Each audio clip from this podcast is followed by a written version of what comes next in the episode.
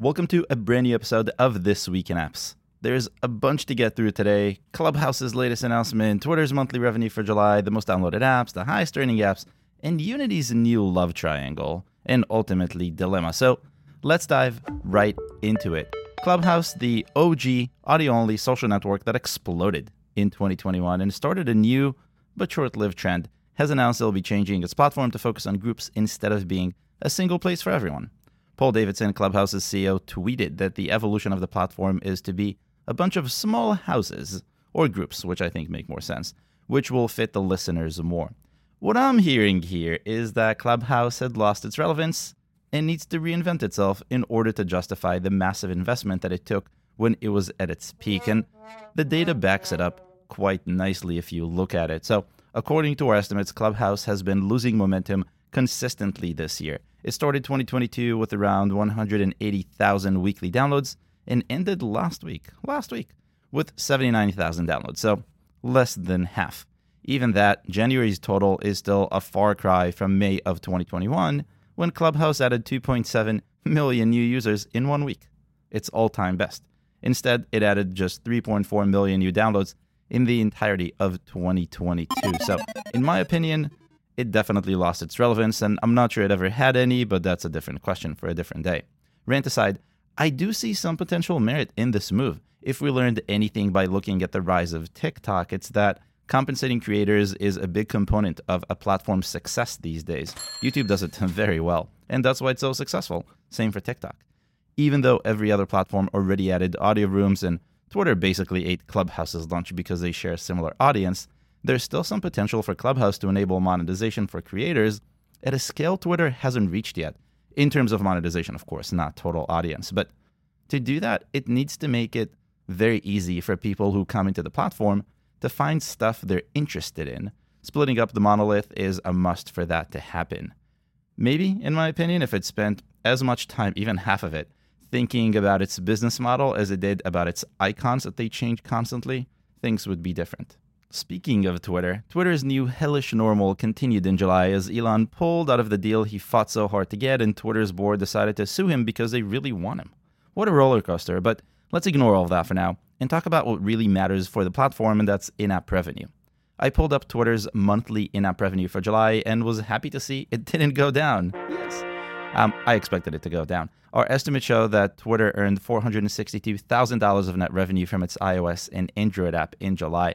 That's only a tad bit higher than June's total, which was $439,000 of net revenue, and yes, thousands. And this is net, meaning after Apple and Google take their fees, so that's something. It's small, sure, but it's at least bigger than the difference between May and June, which was just about $5,000. I know.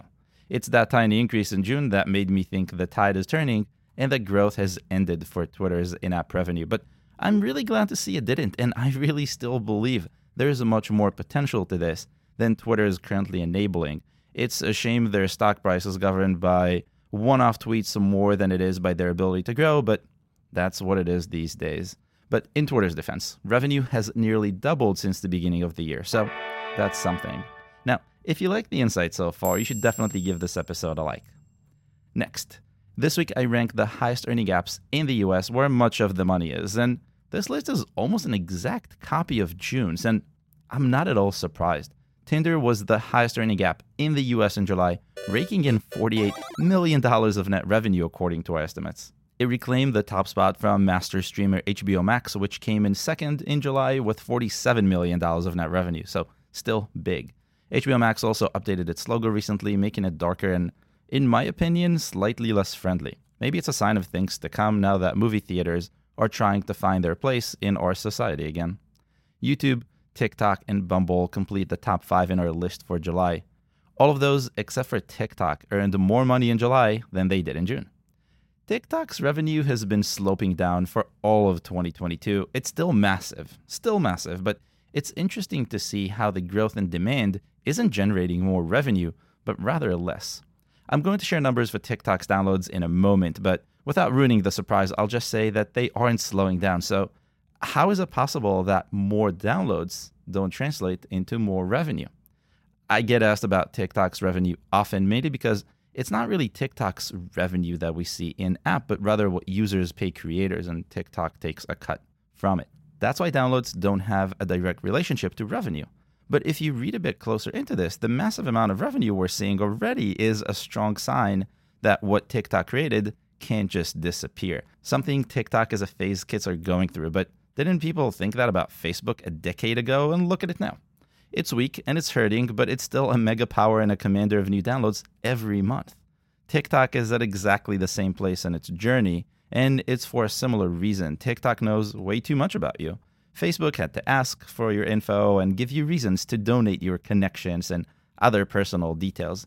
TikTok gets all of that by seeing what you watch, and because that's the base of their algorithm, they have a serious incentive to continue learning more without you noticing. So TikTok isn't going away anytime soon. It'll continue to be a pain in Facebook's behind until the latter pivots away completely. I don't know if that's going to happen, but if that was to happen, I think this is how it would happen. What are your thoughts? Leave me a comment below. Do you think TikTok is going away? Do you think Facebook is going away? What do you think? The remaining five match June's list perfectly, starting with Disney Plus at number six, all the way down to LinkedIn in number 10. Disney's revenue stagnation is one of the factors that led to the price increase it announced recently, which covers Disney Plus, Hulu, and ESPN. All three will see a price increase later this year, but it's ESPN that will be hit the hardest, as it's currently the cheapest. This change is both good and a bad sign at the same time, in my opinion, but it's also a reminder that the streaming war is close to over. Net revenue of the top 10 combined inched up a bit in July to $307 million up from $299 million in June. Nothing to write home about, but at least it didn't go down. This week, I also ranked the most downloaded apps in the world in July. The gist is that one app disappeared from the list, another was added, and most apps on the list got more downloads than in June. Also, TikTok flexed its muscle. TikTok reclaimed its top spot in July as the most downloaded app in the world. It added 61 million new users to its platform across the App Store and Google Play, according to our estimates. Instagram, which almost made a big mistake a few weeks ago, but decided not to follow through with it, luckily, came in a close second. Considering TikTok is still banned in India, Instagram's biggest area of growth, I see this as a massive win for TikTok. Shorter, shorter, has become better over the last few years, and TikTok is the champion of shorter. I expect to see it in the lead next month as well. Facebook, WhatsApp, and Snapchat complete the top five, matching June's list perfectly. The bottom five align almost perfectly as well, but for one exception Google Sheets. In July, Google Sheets saw enough downloads to rank eighth on our most downloaded list with 22 million estimated downloads. As more professionals travel during the summer, demand for mobile productivity tools grows as well. This is pretty common. Google Sheets took Shein's place. Shein was close, but with a little under 19 million estimated downloads, it just couldn't beat last place WhatsApp Business. Together, the top 10 most downloaded apps in the world found their way into 358 million devices in July, according to our estimates. That's a small increase from June's total, which isn't all that significant, but also wasn't a decrease. Switching gears a bit, a few weeks ago, Unity and ad network ironSource announced their merging. I looked at the number of apps and games using both technologies and concluded ironSource would gain much more than Unity in a merger and questioned the merit of it. There's a link to that episode in the description in case you missed out and want the details. Well, this week, ironSource's chief rival, AppLovin, announced they want to buy Unity instead at a price tag of about $20 billion. The thing is, Unity's market cap as of right now is right under 17 billion. So things are finally starting to make sense to me. See, Unity is much more valuable than what it's trading right now, in my opinion, and a merger means it isn't. But a purchaser who's willing to pay more that means it is. Does it make sense for AppLovin to buy Unity? That's really the question. From a purely competitive standpoint, one that isn't even looking at numbers, the answer is absolutely. Why would you even think twice before doing something like that? If Unity merges with ironSource, as I showed a few weeks ago, then have a huge ad network that will be able to offer advertisers endless opportunities. Maybe not endless, but enough that uh, advertisers, maybe not endless, but enough that would make app, uh, Bleh. Maybe not endless, but enough that would make AppLovin far less interesting. But just how big is AppLovin? Again, I'm using our SDK intelligence in which we scan free apps and games and extract all the technologies they use, and I'll leave a link to it as well if you need this type of data. For starters, according to our data, AppLovin is used by nearly twice as many apps as ironSource. With roughly 114,000 apps and games in its network, AppLovin is one of the strongest ad networks around right now, especially when you look at the ranking of the top 10.